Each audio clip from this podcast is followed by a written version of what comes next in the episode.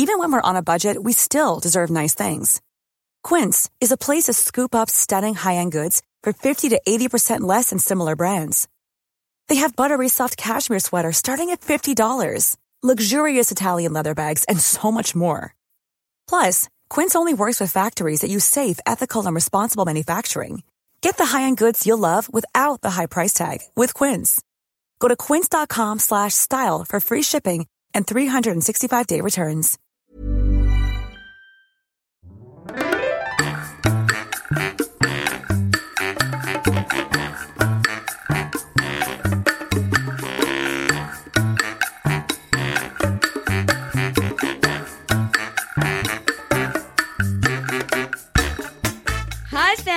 Welcome back to another episode of Large Almond Latte. And hello and welcome if this is your very first time listening. Please don't turn off. My name's Nicole and I'm your host.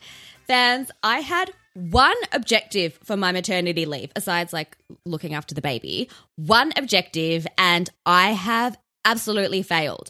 All I had to do was get rich so I could maintain my lifestyle as a lady of leisure. And I failed. And this week my time was up and I had to re enter the proletariat workforce. And it was so weird. So I have to work from home. So I didn't have a desk buddy to distract me with like three hours chatting about our colleagues or real housewives. So I became productive, which is such a foreign concept for me because I am laissez. But while I absolutely am endeavoring to do the bare minimum, I think it's going to make finding time for this podcast a little bit harder, especially seeing as I have a baby who is so needy. Obviously, fans, you are still my number one priority, and I would never go through a Netflix Christmas season without bringing you the best reviews ever. But I just wanted to flag that some episodes might be a little bit shorter and sometimes there might be less segments. Now, before we get into it, I have a few favors to ask, aka free marketing for me. Please take pictures wherever you're listening to this and share it in your Instagram stories, tagging us at Large Almond Latte Media. And if you've got any topics, anything at all you want to see covered in this podcast, please leave it in the review section. See what I'm doing there? I'm getting your feedback, but also getting you to leave a review. So Apple will be like, that must be a really good podcast. Let's promote it. I'm a genius. Let's get into it.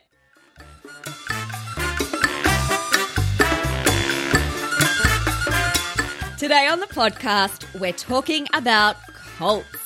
I review without any spoilers Seduced, the docu-series that provides an inside look at the narcissistic, sexual sadist Keith Raniere and his self-help cult NXIVM through the eyes of one of his survivors. Then we look at why people join cults in the first place and why they don't just leave when they realize how cooked they are.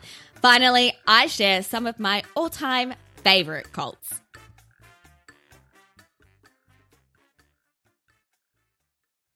Two of my absolute favorite cultural phenomenons are cults and MLMs because both of them encourage behaviors of their members that are so unfamiliar, so far removed from socially acceptable behavior. For me, watching cults and MLMs from afar is like watching a Karen throw a tantrum in a retail store near Christmas time. It's deplorable, but you've also got your popcorn out. NXIVM is both a cult and an MLM, so you can imagine my squealing delight when I stumbled across a documentary about this called Seduced, which in Australia you can find on Stan. Now, I'm going to tell you the story, but I don't want to give away any spoilers because the documentary is well worth a watch, and I think giving away spoilers takes away some of the value of the documentary itself. NXIVM was positioned as a self help organization skewed towards the entrepreneur entrepreneurially minded, but more importantly and unspokenly, the rich and vulnerable. It was run by head creep Keith Raniere, who claimed to have one of the highest IQs in the world. And spoiler alert, just like another certain Cheeto who claimed this, he absolutely does not. India Oxenberg was 19 when she first went to NXIVM. She'd just dropped out of college the year before and was really lost and unsure what she wanted to do. She was a prime candidate. She was vulnerable and she was rich. Her grandma is a legit princess. From the first meeting, she was like, This is made for me. It's like the whole program was personally designed for her. But I think with people like this who are vulnerable and looking for the answer to all the questions they have, what am I going to do with my life? Where am I going? There's a bit of confirmation bias involved. It's like when you read your star signs and it says, you're an Aries. You get angry when people cut you off in traffic and you're like, that's totally true. It must be legit. Mm, is it? Over the next five years, India spent hundreds of thousands of dollars on courses like her whole inheritance. And these courses are designed to elevate you up this ladder. And this is where the MLM component comes into it. But NXIVM was like the chastity belt of MLMs because no matter how hard India worked, after five years of doing these courses, she still had not broken through to the point where she could make money, despite the fact that she wasn't allowed to do anything else that earned her money and literally had no time to do anything else, even if she wanted to. So she goes to her friend for a DNM, and her friend tells her about this program called DOS. Dominus Obsequious Sororium, which translates to master and slave. And at this point, I feel like some sirens should definitely be going off. But India was like, yeah, cool. Sounds good. Because we'll go into the reasons why people don't see these suits of red flags that are standing right in front of them. But basically, she was told this would help her break outside her comfort zone and ascend further up the ladder. Uh, so DOS turns out to actually be a secret subset of NXIVM, which has about 0% to do with self help and about 100% to do with being a sex slave and serving the Grandmaster, the almighty Keith Raniere. The documentary is built with interviews of other defectors, cult experts, and features NXIVM footage that was never meant for the public eye. And you can definitely see why when you watch it. It will make you want to punch people, specifically Keith Raniere. The documentary is produced by India herself, so I was kind of wary of any biases going into it, but there just isn't any possible way that there is an acceptable rebuttal to this story. It's a 9.5 out of 10 for me, an absolute must watch. But like I said at the top of the show, the behavior demonstrated by cult members is something so unrelatable for society's mainstream that I know that when I watch or read anything on cults, unless they're children, I'm like, why the fuck would you join a cult? Why don't you just say no? Why didn't you just walk away when you realized something was not right? I really wanted to answer that question. So, Detective Nicole Olivia Benson has investigated, and I'm here to tell you why the fuck people join cults in the first place, why they surrender their entire identities, and how they are possibly willing to hand over their children to 80 year old cult leaders for marriage, and why they're willing to die for these leaders. The answer to why people join cults is actually really simple. You don't need a psychology degree at all. According to Tom Bissett of the Baltimore Sun, it's because people are looking for love and acceptance, because they want answers to the problems in their lives. Similarly, in the Netflix documentary Explained, they suggest that step one of indoctrination into a cult is you being vulnerable or at a crossroads in your life. So think back to India. She was unsure what she wanted to do. She was lost and she needed some direction. Perfect victim. So, yeah, cults really play by get them when they're down mentality because, like the rest of their operation, it's super unethical. So you might be like, yeah, but I've gone through a quarter life crisis and a midlife crisis. I dropped out of uni. I didn't join a cult. Yes. Well, Bissett also says that unlike most people who find socially acceptable solutions to their problems, like having a mental breakdown or moving to Europe, these emotionally scarred individuals are willing to go beyond the bounds of normalcy in order to meet their deeply felt needs. Personally, self help is not my brand, and neither is religion. I I am definitely one of those people who prefers to keep my problems to myself and then release all the stress via intense anxiety attacks. So I really thought that I couldn't emphasize with these people and their need for acceptance from an aspirational source. But then I remembered that I actually have been in a cult the F45 cult. I willingly attended regularly. I handed over excessive amounts of money every month. They pushed me physically. They even had a doctrine posted on the wall and a fearless leader, Corey. But I guess since there was nothing illegal or unethical there, it might not be the best comparison. So I started thinking about if I knew anyone that could or would join a cult with these socially obtuse ethics. And I definitely thought of my friends who at times were super vulnerable after a life change or a breakup or, you know, like dropping out of uni, being made redundant. And I definitely also made a personal note to watch them closely if that ever happened again. Okay, so the first part of the cult is a soft sell, inspiring words, posters, wisdom. It all sounds so amazing. But surely there's a point when you're like, hang on, that's not right. And that point might be when the cult leader tells you they're going to physically brand you or ask for your firstborn child who's eight years old to get married to the 80 year old cult leader who already has 11 wives at that point, surely you would start to think that something is not quite right.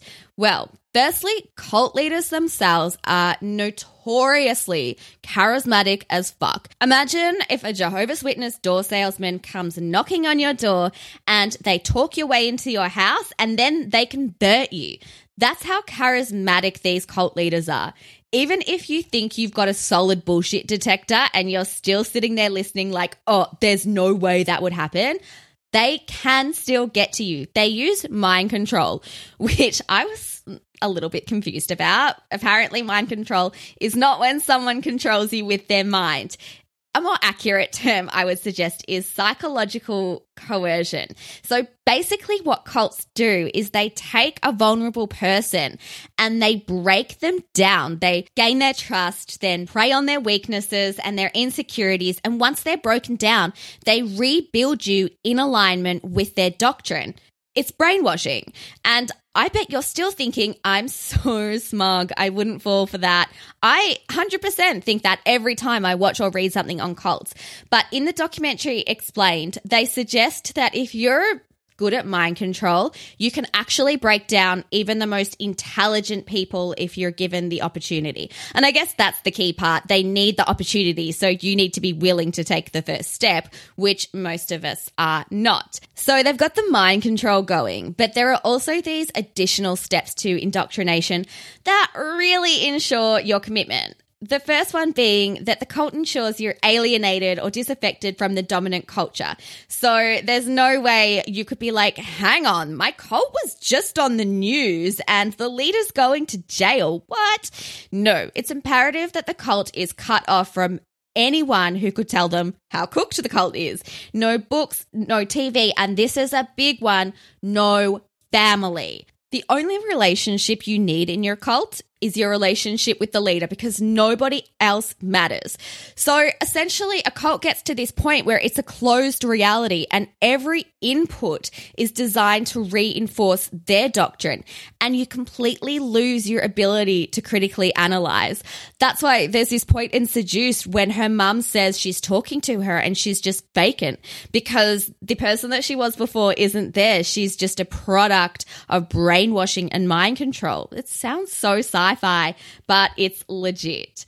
Exploitation is a key element of cults. In the case of NXIVM, it was money and sex. In a whole bunch of other cults, especially the religious ones, it's disgustingly kitty fiddling. You might be an absolute shell of a human being while you're inside this cult, but time after time, we see these defectors come out, and it's really clear that you don't lose your spidey sense. You still know when something truly fucked up is happening. Like India says in Seduced that she knew that something about the master and slave relationship wasn't right.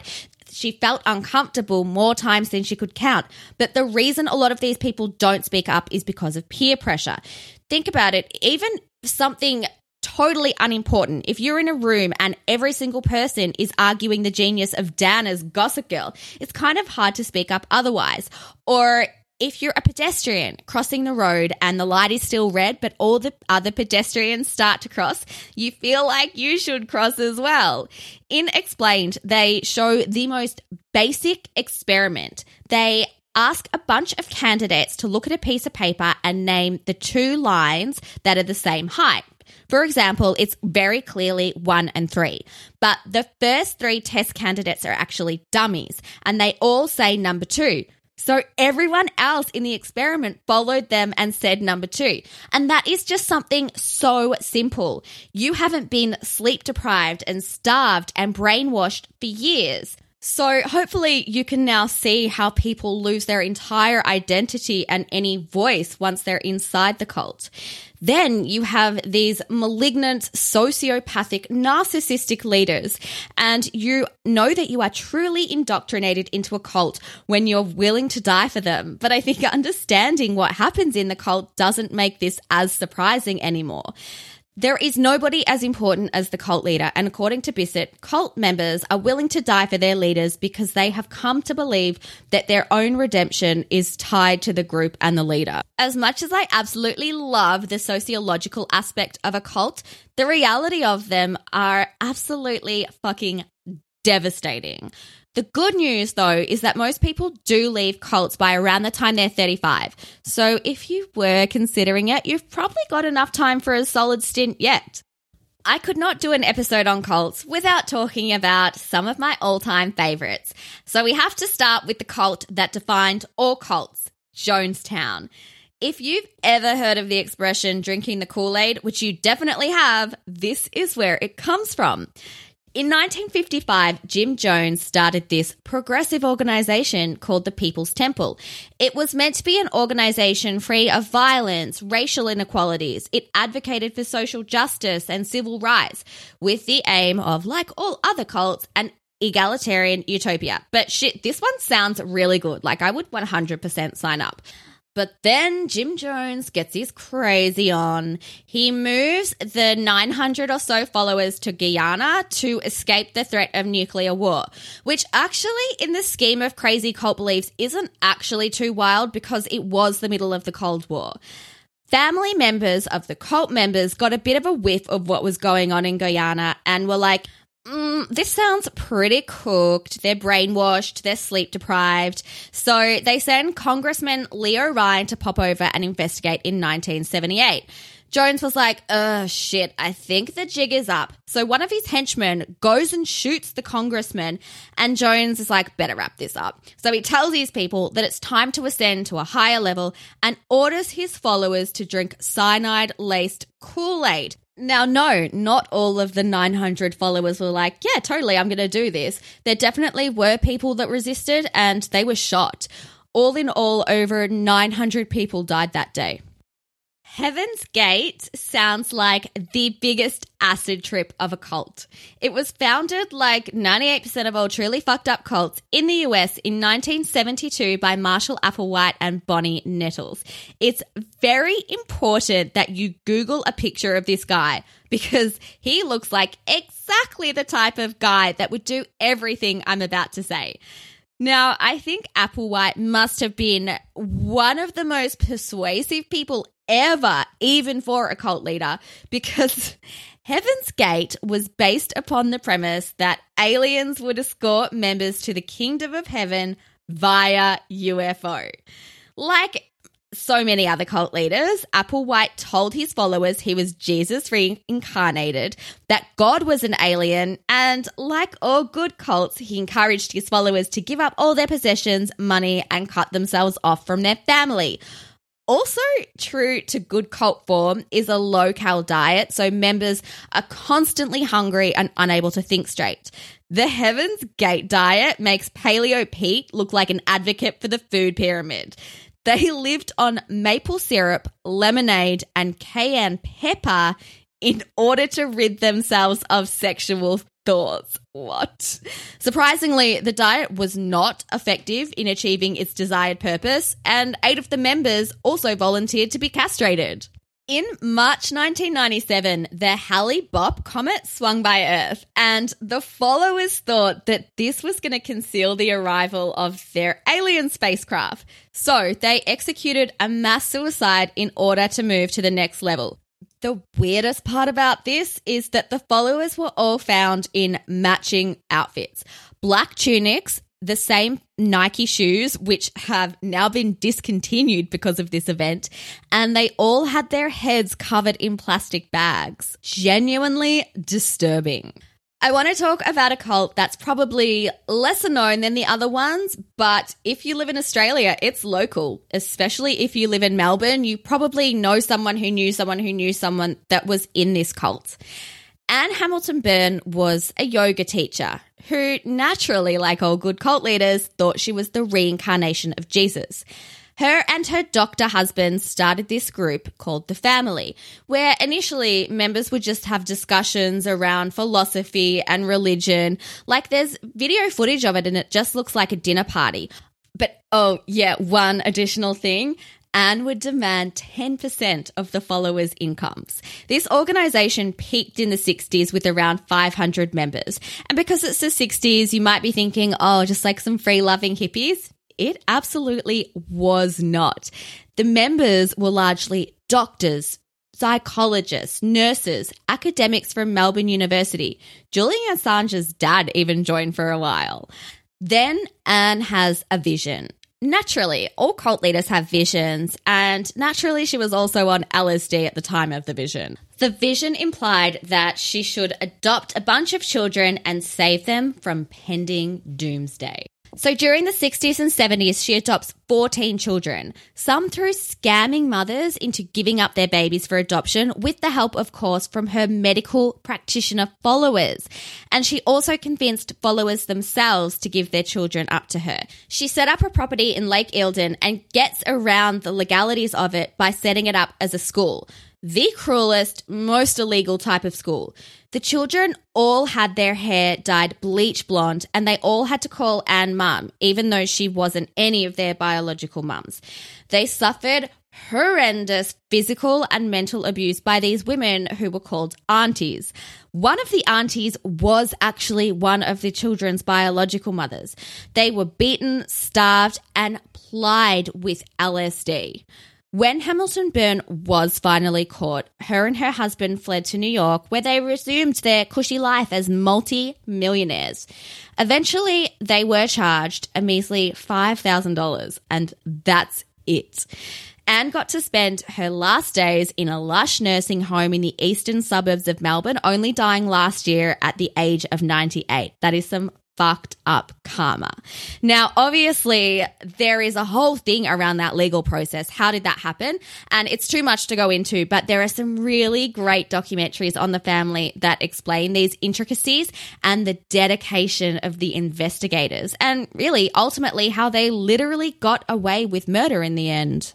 My co is really obsessed with cults, like much more than me. And we really did want to do this episode together, but she had to get her hair done. And I know that sounds like a flaky excuse, but in Melbourne, it's really not right now. So she was reading this and was like, hang on, you, you don't have a religious one. And it would be weird to talk about cults and not mention religion because so many cults stem from religion. In the documentary explained, they say there's a joke amongst sociologists that is cults plus time equals religion, which is terrifying and a little bit true. So Jess is obsessed with this particular cult and she literally wrote this on her phone at the hairdresser's while her color was processing, just off the top of her head. So, you know, when you think about Mormons, and you obviously think about the Book of Mormon, but also you think of them as those people with 100 wives. Well, meet the Fundamentalist Church of the Latter day Saints, or FLDS, who are doing absolutely nothing to squash those stereotypical perceptions. They're a breakaway sect from the Mormon Church who still practice to this day, putting a range of brutal restrictions on those who grow up in it. What's hard about this particular cult is that, unlike people who willingly go into it, most people are born into it and they don't actually know any different. In FLDS, polygamy is seen as the key to heaven and it actively encourages relationships between much older men and younger women. Men have multiple wives and can have like 69 children. And I know I exaggerate with numbers a lot, but that's not even an exaggeration.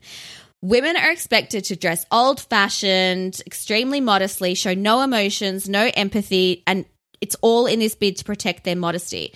If anyone steps out of line, they're replaced. Like everyone's replaceable, as in like your dad is replaceable. If he questions, he's shipped off and replaced with this guy called Steve. And like, Steve's your dad now. No questions asked. That's it. Members spend their time worshipping Warren Jeffs, who they call the prophet, self titled, obviously. He's currently in prison for arranging a marriage between his underage niece and her own cousin, right?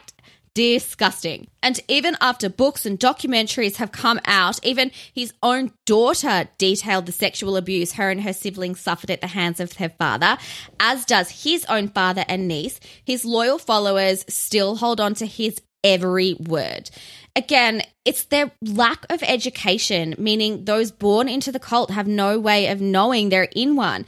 There have been raids, most notably in 2008, which was broadcast on TV, and over 400 children were removed from their mothers. But ultimately, they've got their own schools, laws, police force, and this terrifying cult is still standing. Cults are truly some of the most inhumane, cruel organizations that have ever existed. If you're tempted to join a cult, please just join the Kmart cult or the Jagged cult because, in the scheme of things, while worshipping Bekjut is probably not advised, it is relatively harmless. Thanks for listening to Large Almond Latte. If you loved the podcast, which we assume you do if you got this far, a five star rating and review would really mean a lot to us. Don't forget to follow us on Instagram at Large Almond Latte Media for more lols and recommendations. Also, because we put a lot of work into it. To join the weekly podcast conversation, join us in the Facebook group at Large Almond Latte. Don't worry, we're not spammy at all. And for even more low involvement entertainment, head to largealmondlatte.com. There you'll find the show notes, but also heaps of articles to get your peepers around. See you next week.